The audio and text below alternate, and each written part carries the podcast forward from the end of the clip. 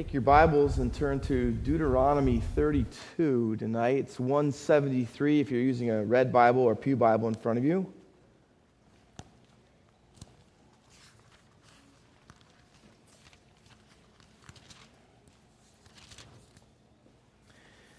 We're going to cover a lot of the chapter, at least survey wise, but we're going to read just the first five verses to start with tonight. Deuteronomy 32, 1 through 5.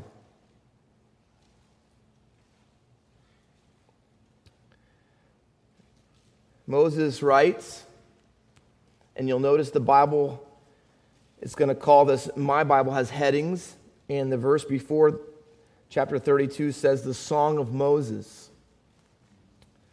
And you'll see it says that in verse 30 of chapter 31 that Moses spoke the words of this song until they were finished in the ears of all the assembly of Israel. Now, we don't know the tune, it's a long song, but they don't their music wasn't quite like ours. But here's what the song says. Now, keep in mind, this is the song that's going to remind them of what they should be like and what they should be concerned about as they enter the promised land. Okay? Give ear, O heavens, and I will speak, and let the earth hear the words of my mouth. He's speaking very seriously because he's calling on heaven and earth to be his two witnesses. It's like a court case, and these are the two people, heavens and earth, so to speak, that are witnesses to what he's going to say as being true.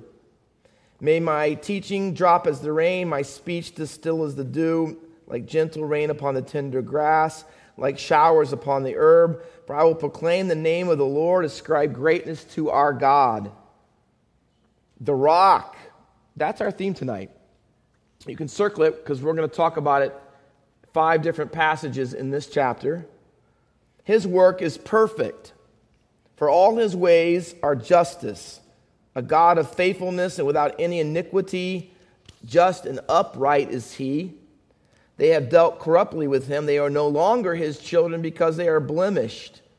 They are a crooked and twisted generation. This very verse Paul the apostle quotes in Philippians 2:15 about some in his day.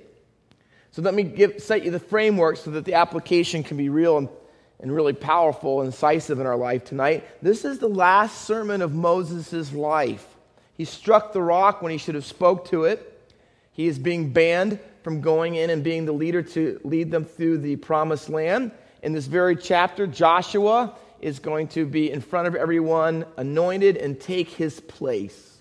So, this is the last sermon of Moses' life. Um, he's 120 years old. He will die shortly after this. This is kind of like what 2 Timothy is to the Apostle Paul, and Matthew 25 and 24 and 25 were to Jesus. It's kind of the last major discourse that they speak uh, before they die. Again, this is what Moses wants to leave his people. I don't know if you've ever read the final words of people and they want to leave, so to speak, a last will and testament. They want to tell you what's the most important thing on their mind that they could possibly share with you before they're gone. And this would be it for Moses. Um, and it's called a song. Now, interestingly enough, just to give you a little theology of biblical songs, most of the time songs follow battles. This time it precedes one that is prophetically in the future. Um, they usually describe for Bible characters songs or for people who are describing the greatness of God because he has provided victory for them. And you don't need to turn there tonight, but Moses wrote two songs that we know of, probably more than that, but two of them are recorded for us in Scripture. One is found, if you want to make a notation, in Exodus 15. These two songs framework his entire 40 year ministry. Exodus 15 is the first song, and he describes it as a victory song, a salvation song, where God conquered the Egyptian army of Pharaoh, and all the chariots and horses were thrown into the sea. And the whole thing is about how God and how great He is, and giving them the victory and wiping out the army they thought for sure would be the end of them at the Red Sea. And so, Exodus 15, when Moses first starts out the Exodus, he writes this song. Now he's coming to the end of his life, and the end of the Exodus, on the other end of the whole thing, 40 years later, he writes this song. And you kind of think because they're going in the promised land, they've got a new leader, uh, he's going to say something really positive. He's going to give them a lot of encouragement. I mean, wouldn't you think that would be really right? I mean, they're going to face, and by the way, they already know this because they've been in there one time. Remember, they had to go out in 40 more years in the desert, the whole thing? So they know that they're going to face giants, giant people, giant cities, walls that are fortified. They've dug up Jericho, and the walls were thick enough that you could r- drive, have chariot races of two chariots side by side. I mean, that's how thick the walls were and formidable. So they knew this wasn't going to happen in their own power and strength, and it was going to be a, a tall order for them. And so you'd think that he'd be saying something very positive and encouraging. But this song, the second one, the last one, the ending of the Exodus song, is not anything like that. It is a song of really prophesied about how bad they're going to turn out and what God's going to have to do to them in discipline and judgment and how they're going to be defeated by those people. And it's not very, uh, can I say it, encouraging. So, why? Here's my thought. I read the whole thing and I go like, you're going to end up doing this and i know that you're rebellious and you're going to not you're going to worship other gods and you're going to go away from me and i'm going to have to bring them in and they're going to slaughter you and i'm going to have to help you and bring you back i mean this is what he's saying to them and you can read the whole thing for yourself. So my question is why? Why would moses do this? Why would god inspire moses to write this to them? Here's why. Can i give you an application right off the bat because they might have thought going into the conquest of Canaan that their biggest problem was the things that they could see. They might thought it was the Goliaths of the land and the giant warriors they would face and the fierce armies and people. They might have thought it was the Jerichos and the gigantic cities and the walls that looked impregnable and impossible to get into to defeat the enemies. And they would have thought, perhaps, that their biggest enemy and the main issue that they faced was going to be big enemies, big giants. But Moses is telling them this, and this is a lesson that we often forget, is that isn't your biggest problem. Your biggest problem is not a military one, he's going to say all the way out throughout Deuteronomy 32. It's an idolatry one. He's going to say that not your problem is not mainly about who you are fighting against, but making sure about who you're fighting for. He's going to tell them that their main enemy was not a war issue, but a worship issue. He's going to speak to them in no uncertain terms that their greatest need was not having a strong hand, but having a strong heart. And I think that sometimes, because problems in our lives mount up, and we have financial pressure and we have relational issues and conflicts and we go to work and it doesn't get any better. And we come home sometimes and there's no relief from it. And we have things that we have to work through with our children and how are we're going to pay for college? And we have a diagnosis from the doctor that's anything but good.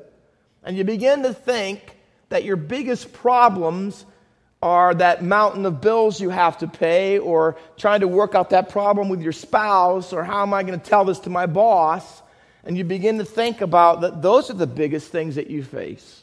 And God says this living and being ready to go through the conquest of Canaan and live in the victory God has provided you is not those things. They're not those things. He says your biggest issue, and I would say in 21st century, your biggest issue is not the amount of money you don't or do have, but the attitude toward that money. See, it's not money itself, but 1 Timothy 6 would say it's the love of money, see. It's will money work for you or will you work for it? Will God be God of your money or will you make money into a God? That's the more important issue, whether you have enough or you have too much or you have excess. See, it's not the bill you don't know how you're going to pay, it's your response to the bill that you don't know how you're going to pay. That's the real issue. See, your biggest issue is not some physical problem or some outside battle that you're facing physically, like cancer, chronic pain, sickness. But rather, the real issue, the most important issue, is an inside battle that you're facing. It's your response to it. Will you continue to worship God if He doesn't heal it? Will you continue to make Him a priority in your life and be number one if He doesn't tell you that you're going to get better or you're not going to make it through this thing? See, your biggest issue and my biggest issue is not the world around us, but the world that gets within us. That's the problem. How do we handle the pressures? How do we handle the temptations? Do they push us away from God? Do we turn to other things other than God for the help and the grace and the mercy that we need? Or do we turn to Him? Are we going to be faithful to Him? Because I can tell you, and I certainly would never name names, but in my life as a pastor here and other places in my, my life, I have seen how pressures uh, work up in people's lives at their job, and in their marriages, and with their kids, and in their health. And I have seen them wane in their attendance at church. And it starts out, they came to all the services and they stopped on Wednesdays and they don't come on Sundays. And now they're only Sunday morning, and pretty soon it's sporadic. You know why? Because it was what was going on inside that mattered. And all that the outside things were, were bringing it to light about what was taking place. And so it would have been a temptation for Israel to think that their biggest issues and problems were all the bad things they couldn't control and all the giants that were bigger than they could possibly imagine on the outside. Whereas God says, you know, that's not the biggest problem. It's not the main thing. The main thing is will you continue to worship me and make me the center of your life on the inside, no matter what's happening on the outside? And so he says to us, and I read the verse for you if you look at it again. He tells them here the most important thing at the very get go. Here's the beginning introduction of his last sermon. He says, I want to tell you the most important thing is who God is. Can you, can you say that? A.W. Tozer said, the most important thing about a person's life is who they think God is. Can I tell you? That's the most important question that you could ever answer tonight. Not what you're going to do on this problem or that problem, but the most important question is who do you believe God to be? And Moses says this Let me tell you what you need to know going into the promised land when you're going to go up against impregnable problems and crazy issues and people that are way bigger than you, way stronger than you. When it looks impossible, here's what you need to know. He says, I will proclaim, verse 3, the name of the Lord. And you know in Scripture, when the, God says the name of the Lord, he's talking about describing God's characteristics, his perfections, his attributes. I want to tell you what God is like. He says, I want to ascribe greatness to our God. And the first thing he says about God and his greatness and perfections, here's what he says. He says in verse 4, the rock. That's what he is. God is the rock. The rock in the Bible is a title for God. He was the one thing in a very uncertain and unstable world, Israel was to find its stability and security in. They were going into a land where they would be the enemy. They would certainly be the minority, and everyone would be against them, and they would be called on by God to be different than everyone in the entire place that they were going. They would be the only one to worship this God. They would be the only one to dress this way, eat this way, act this way, worship this way. And God is the rock because, in a very uncertain, unstable, changing world around us, He was the immovable object. He was the thing that they could place their life and found it on. Everything and everyone around them changed, but God wouldn't. He was their rock, and they were to build their lives on Him. In fact, who God is was to, def- was to define who they were. His identity was to define their identity. And that's why Moses starts here. He starts, Who is God? here's what he tells you He's a rock. And then the, the next number of statements are expressions of what that means. He is a God who is true, He is just, He always does right, He's righteous, you can bank on it, He doesn't cheat, He doesn't fudge. God is true to His word, and He tells all kinds of things about God because that's what you need to know. And that's why theology is not some dusty subject in some book that is hard to understand and it's actually pretty irrelevant to your entire life. No, theology is all about who God is and what that means for my life every day, including all the circumstances and situations you find yourself in tonight. So, who is this God? Well, he's perfect, he's just, he's faithful, he has no iniquity, he does what is right, he says.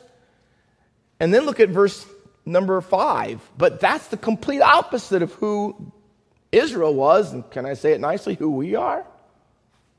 But they've dealt corruptly with him.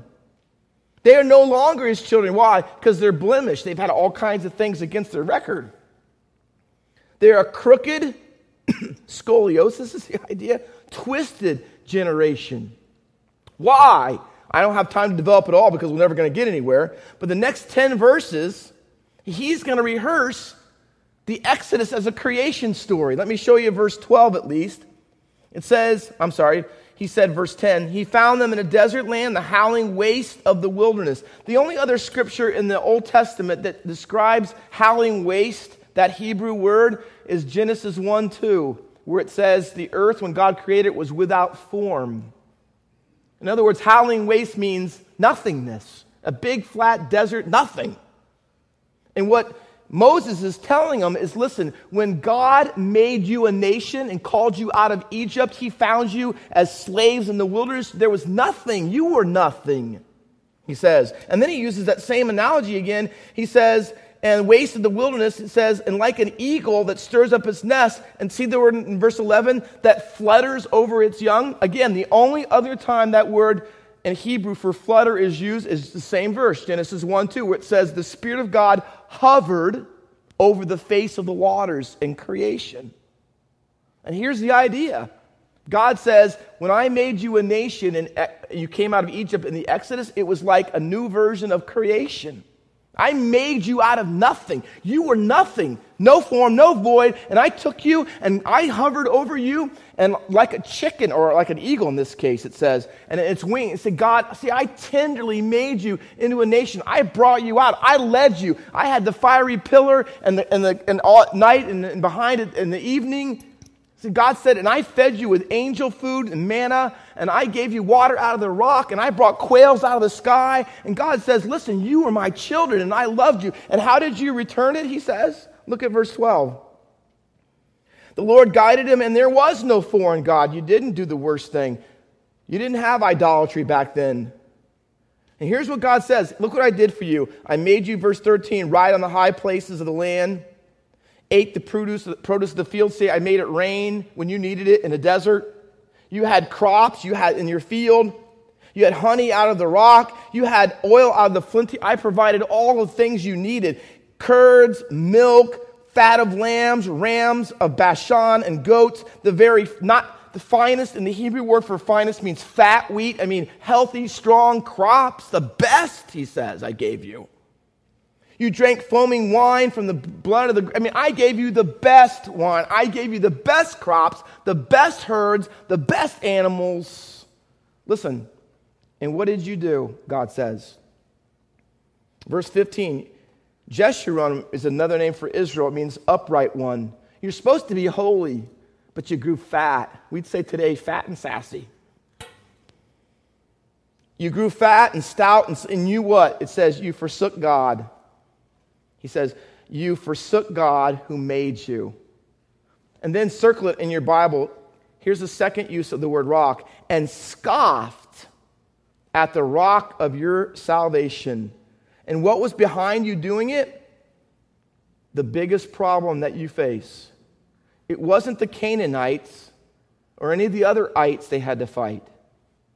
What was it? Well, you stirred God to jealousy with what? Strange gods. It was the idolatry. See, God said, I gave you, let me, let me modernize it. Ready?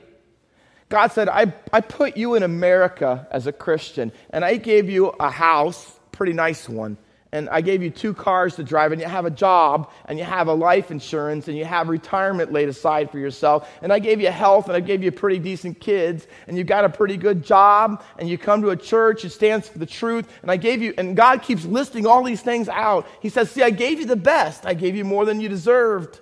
God said, and I took special personal investment in you. And what did you give me back? He says, the worst. You're not dedicated. You're not committed. You come when it's convenient. He says, See, What did my people do? Look at this. They sacrificed, verse 17, to demons that weren't even gods, to gods they had never known, to new gods. I mean, these gods weren't the ones that brought you out of Egypt. They didn't give you all these things. See, you never hear them talk this whole chapter. There is no talk about giants and cities and Canaanites or any of the people. No. You know what the biggest problem all the way through is what's going on in your heart with idolatry, he says. Third time, look at verse 18. You were unmindful of the rock that bore you, he says. You forgot the God who gave you birth. So I made a little formula. It goes like this fields plus flocks equals fatness. You know what happens? They stopped loving God for himself and they started loving him for his gifts. See, you gave me the lambs and the goats and the curds and the honey and the milk and the wheat and the farm. See, all the thing God, so, so we, we skip things like church and God and prayer and Bible study. I have to get up early to get this done and put this away and fix this boat and have this car and go over here. And, we do, and God gave you all these things. And you know what? They take his place. And soon he's forgotten. And we only move him into the margins and make time for him when we can. And forgetting all the time that God gave us all of these things. God is the one who blessed us with all these and all the other spiritual blessings beside it. And God says, You forgot me. Now, please, it cannot mean that they forgot who he was in their minds. It wasn't like, oh yeah, who's the God we serve? What was his name? That's not it. The idea is they forgot him functionally. They got too wrapped up with all the things that he had given them. Instead of worshiping him, they worship those things instead. See, God's identity stopped defining their identity. They weren't Christians first, they were in their culture first, and they forgot him. So, fields and flocks equal fatness, but 21st century, possessions and pleasures instead. Can I tell you tonight, honestly, when the world changes your worldview, it always change your God view too. See, when you think it's more important to make this money and have these things in your bank account and have this kind of car and wear this name brand clothes and take this and all those things, see, when that is your priority and you really work hard and do all those things for those things, see, what is created will always change your mind about who created it. Always. And in 32 18, it says, You're unmindful of the rock that bore you. forgot the God who gave you birth. In other words, they've forgotten the origins. Oh, yeah, we exist because God brought us into existence. Oh, we exist for Him. And what happens is, when the world takes over, see what happens is now He exists for us. Here's how you know that's happening in your life because you pray for something and ask God to give it to you, and when He doesn't, you're angry and you're upset, and you might boycott coming to church or reading your Bible. You get really angry with God. God, I asked you to change that person. I asked you to heal this. I asked you to meet that need and, and give me that bill and pay that thing for me, and He doesn't come through the way you want when He wants, as if you can rub the lamp and Him come out. See, now, now it's God for you. He exists for you instead. See, they didn't see this t- happening in their lives, and they didn't see it coming on. Look at verse 30 and 31. Start with verse 28. For they are a nation void of counsel, and there is no understanding in them. If they were wise, listen, if they were, but they're not, but they don't know it they would understand this. They would discern their latter end. They would see where all this is taking them. See, but they don't. They don't see. We're ignoring God, casually approaching Him, giving Him enough to say, God, here's, you know, I'm at church, you know, I come, and, you know, but they're not really interested in Him, not really involved in Him. And it says in verse 28 if they were wise, they'd understand verse 29, they would discern the latter end. How could one have chased a thousand? And this is a verse in the Psalms God says, if you obey me, follow me, make me the center of your life, when you go to battle against people, one of you will chase a thousand, he says. Two will put to flight 10,000. How can that be the case and then they get exiled and sold into slavery? How does it happen when God promised this, but this is what happens? Here's what he says. You know what, what took place? Unless their circlet, fourth time, and their rock had sold them. See, God was to be their rock, their security, their stability, their satisfaction. They were to build their life on Him and around Him. But what happened is they forgot Him and ignored Him and used Him. And when that happened, it says, the rock turned to a different kind of rock. He sold them into slavery. It was a rock that dashed them to pieces instead of their enemies, it says. And can I look at verse 31? It blows my mind. For their rock, meaning the nations around them in Canaan, the ungodly people who don't know God, he says their rock is not as our rock. And here's the idea. If you don't think this is crazy what you do when you have the rock and you exchange it for this, it's like capital R, big rock, small r, little rock. He says, Isn't it nuts that you can have the rock who can take care of all your enemies, supply your needs, do these things for you, make all these promises to you. You have this, but you choose this instead, he says. Do you remember back in 1975? I think his name was Gary Dahl, I think D H A L. He was really, it was on a crazy whim, and his friends pushed him to do this and see if it would happen. But he sold this thing, it was called the Pet Rock. Do you remember it? In 1975, really on a whim, he made these boxes, like you put little animals in, like a turtle or something, and it had little air holes cut in it. And if you opened it up, it had straw on the inside, and then there, there would be this rock. And they set it inside with the straw around it in this box, and it had breathing holes. And it, and it came with, it was $4 and it came with a 32 page manual. I'm not lying. And it was all about, it was, it was trying to be funny to some degree, but it was all about how to take care of your pet rock. You don't have to walk it, you don't have to clean it, you don't have to do all these things, blah, blah, blah, because it's a rock. And you got this thing four dollars. Now you'd say, like, come on, 32 page man, you've got to be kidding me. And the first thing I asked Pastor Dave in the office, I go, Do you remember the pet rock? He goes, That is the stupidest thing ever. Yeah, you know how much money he made in six months? One and a half million dollars. Do you know how many $4 rocks that has to be? A lot. Four, almost 400,000 people bought this thing. Are you serious? 400,000? I'm doing the pet shoe next. It's crazy. Stupid, right? Stupid pet rock. What did he say? My people, they have no wisdom. Because they, they choose the pet rock instead of the rock. See, God says, I'm the real thing, capital R. He says, I can do all these things and I will do this for you. And you know, instead, you choose this little $4 fake rock version that is ridiculous in comparison. And that's what he wants you to do, by the way. He wants you to put the rocks side by side and compare them. And later, look at the, look at the next verse. He says, later on, he says, if I'm going to find the right verse here, he says in verse 37, last verse using the rock, then he will say, Where are their gods?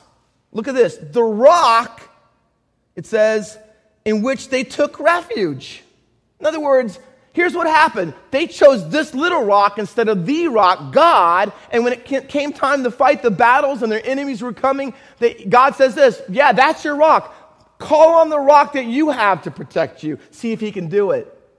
He says, You know the one that you gave the sacrifices and the drink offering and you worship this instead of me? He says, now, now he's your rock. See if he can deliver you from the big giants and the cities that are coming. See if you can do it, he says. And the answer is, of course, he can't. He can't. But God's people do it all the time.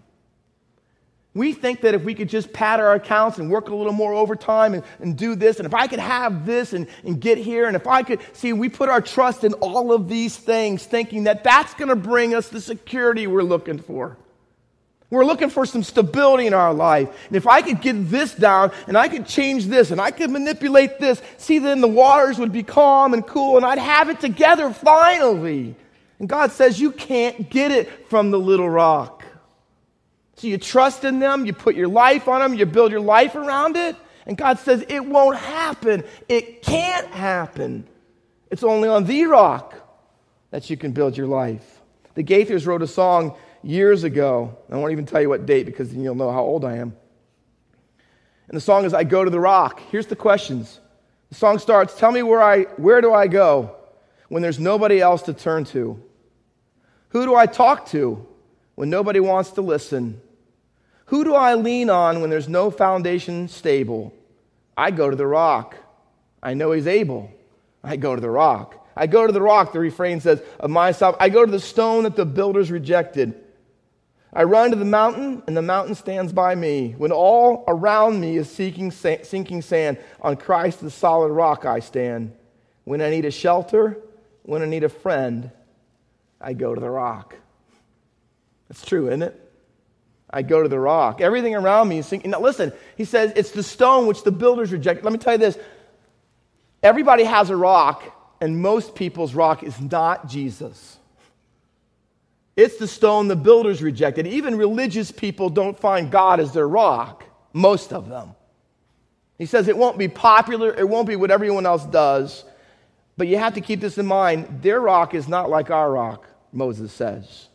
It's not like our rock. See, their rock is going to crumble. Their rock won't be faithful to them. Their rock isn't true. Their rock isn't just. Remember all the perfections at the beginning when he says, Let me tell you how great God is? See, that's true of the rock, but not these rocks. Those rocks are not true. They're not faithful. They won't be your shelter. They won't be your friend. They'll tout those things, they'll promise them, but when you really need them to come through, they won't be there for you. Wrong rocks that we build our life on. And listen, and the horrible, teach our kids to do this. Build your life on sports on a fantasy that you're going to be in the NFL. Build your life on education. Build your life on your career, on the money that you get, on sexual pleasure, on the friends that you have, on the autonomy from authority, including your parents. Build your rock. We even tell ourselves as parents, we're going to build our lives around our children because they are everything. And God says those are rocks that are fake. See, they don't work. You can't build your life on them. All of them are unstable and uncertain. Moses closes down the chapter in his last sermon. And he says to them in verse 39 See now that I, even I, am He, God says. And there, here's the problem. See, from the very beginning, there is no other God beside me. That's the real question, isn't it? Going into Canaan, who will really be your God? It's not about the battles. It's not about the finances. It's not about the physical problems. It's not about the. It's about this. Who will be your God through it all? He says, I kill and make alive, I wound and heal. There's none greater that can deliver out of my hand. And he goes on and says, Rejoice, verse 43, with him, O heavens, bow down to him, all gods, he says. See, the real gods, they're going to, the false gods, they're going to bow down to the real rock one day. Let me close with this. Our time is up. Moses came, verse 44 recites all the words of this song in the hearing of the people. It's a song that you need. You ever get a song in your head and you can't get it out? Stupid song sometimes. Like, I don't know where they come from from 30 years ago. I haven't thought about it in 30. And there it is. I'm singing it. My wife thinks I'm lunatic. Here's, a, here's purposely a song. He says, I don't want you to get out. Joshua, you're the leader. Never forget this song. Sing it all the time. It's a theme song. And then I want all the children of Israel, I want you, when you're putting up your tent and tearing down, I want you to think about this song and the words. I don't want you to forget what the real enemy is here. Don't ever forget it. How important is it, is it Moses says, verse 46, take to heart all the words. I'm warning you today. That You may command your children. They may be careful to do all of them. How important is it? Listen to this. For it is no empty word for you, but your very life. You know what depends on what you're hearing tonight? This is your life. If you don't get this lesson down, if you don't figure out what your real enemy and your greatest problem is, it's not on the outside, it's on the inside. If you don't get that, you are going to fail. You're not going to be able to survive the conquest of Canaan in your own life. You have to have a rock the rock. When I was a youth pastor, we, I ran a camp. And the senior high week, we went to whitewater rafting in Wisconsin because the camp was in Minnesota. It wasn't far away. And it was a really, really awesome, fast moving rapids. And at the very end of it, literally the last hundred yards, there was this gigantic, and I mean as wide as this pew set. It was a huge rock. And it looked like, not just like, but enough like a Volkswagen Beetle, the car. It was shaped like it. So the name of it was Volkswagen Rock. So they would say, and this is crazy, I don't even know if they would do this nowadays because of all the crazy safety people in this world, but they would take the raft that you were on, and there were six of us in a raft with a leader, a professional t- guy on the raft, and they would take you and you go right up over the rock and in the air, and then you'd land. And so he tried to prep us the whole way. He's saying, there's these handles on the side of the raft, and when you go over, don't let go for anything, he says. Don't let go. And then he even said, if someone goes in the water, let them go. I said, that's brilliant. So we're coming, and you don't know, you don't understand the magnitude of it. So you're coming down the river and you're picking up big speed, and then you see finally for the first time the rock he's talking about. I'm going like, are you serious? We're going over that? So we went right over it, literally in the air. And so I was, here was the guide in the very back on the right, and I was next to him on the left. And so, you know, we got four people in front of us. So here's how you go like this, and then all of a sudden, like this, because the weight is pulling you down. So I'm standing like, sitting like this. He is trying to paddle, and I don't know why, because we are in the air. There is nothing to paddle. I'm looking at him, and he freaks me out. I drop my paddle, and I start falling forward in the air. I bounce off the person in front of us they go to the water, and the first two people completely submerge in the raft underwater. I don't even know where they are. I fly off to the left, and I'm under the water. And I'm here I am, I'm only like 25, 26. I go, this is it. I'm done. So I finally come up, and I come up, and the water is so fast. I mean, it's moving so fast, the, sh- the raft goes right by me with only three of us left in it out of six. And I don't know how I'm going to do it because this is why I go, this is it. I'm going. So here's what happens the water's so fast, it pushes me and it throws me on this rock. And I hold on to it. And I'm holding on for my life. I think I am, anyways. It, it wasn't, but I thought I was. I'm holding on to this rock, and you're going to laugh at this. So I'm holding on to the rock. It's hard, the water's running right by me. I, I'm sitting there. And so pretty soon, the, the guy who is the raft guy gets out of the raft and he swims over to me and says, You can come in. The shore is right there.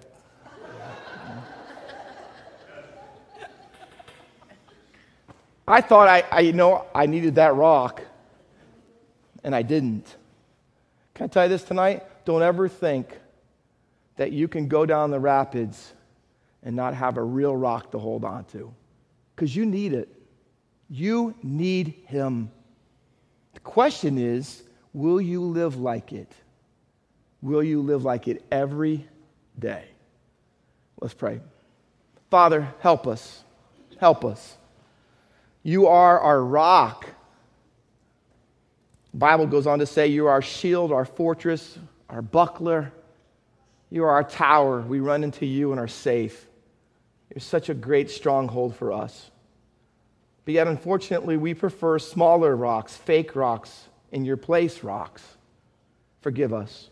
Help your people who are called by your name to live our lives individually and corporately on the rock, Jesus Christ, the only solid ground every day. Help us to that end, we pray, Master, in Jesus' name. Amen.